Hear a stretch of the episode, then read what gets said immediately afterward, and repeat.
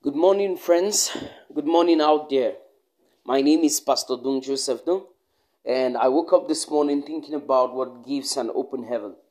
The Bible tells us that there are numerous things that brings about open heaven. However, I want to talk about just one, and that is the power of sacrifice. The Bible tells us in 1 Kings chapter 3 that Solomon had just established himself king. Solomon had not yet built a temple for the Lord and a palace for himself. He had made alliance with the daughter of Pharaoh. And at that moment, Solomon was going through quite a lot of things that needed financial aid. However, Solomon burned 1,000 offerings on the altar of the Lord at Gibeon. When he had made those sacrifices, the Bible said it was immediately that the angel of the Lord appeared to Solomon in a dream and said unto Solomon, What do you want me to do for you?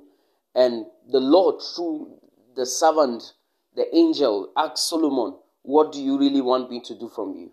Solomon, who was perplexed, said, I asked for wisdom. Now, it was at that moment when Solomon made those sacrifices that the heavens was open for him.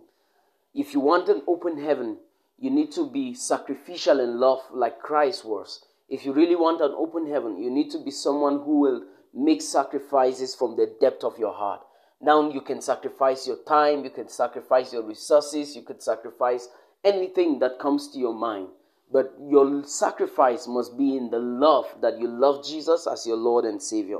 And it is my prayer that this Sunday will be a blessed Sunday for you. I pray that you will be generous. I pray that you will be sacrificial. You could sweep the place. You could make the place clean. You could make the church clean. It is part of your sacrifice. And the heavens will be open unto you. Remain blessed. Amen.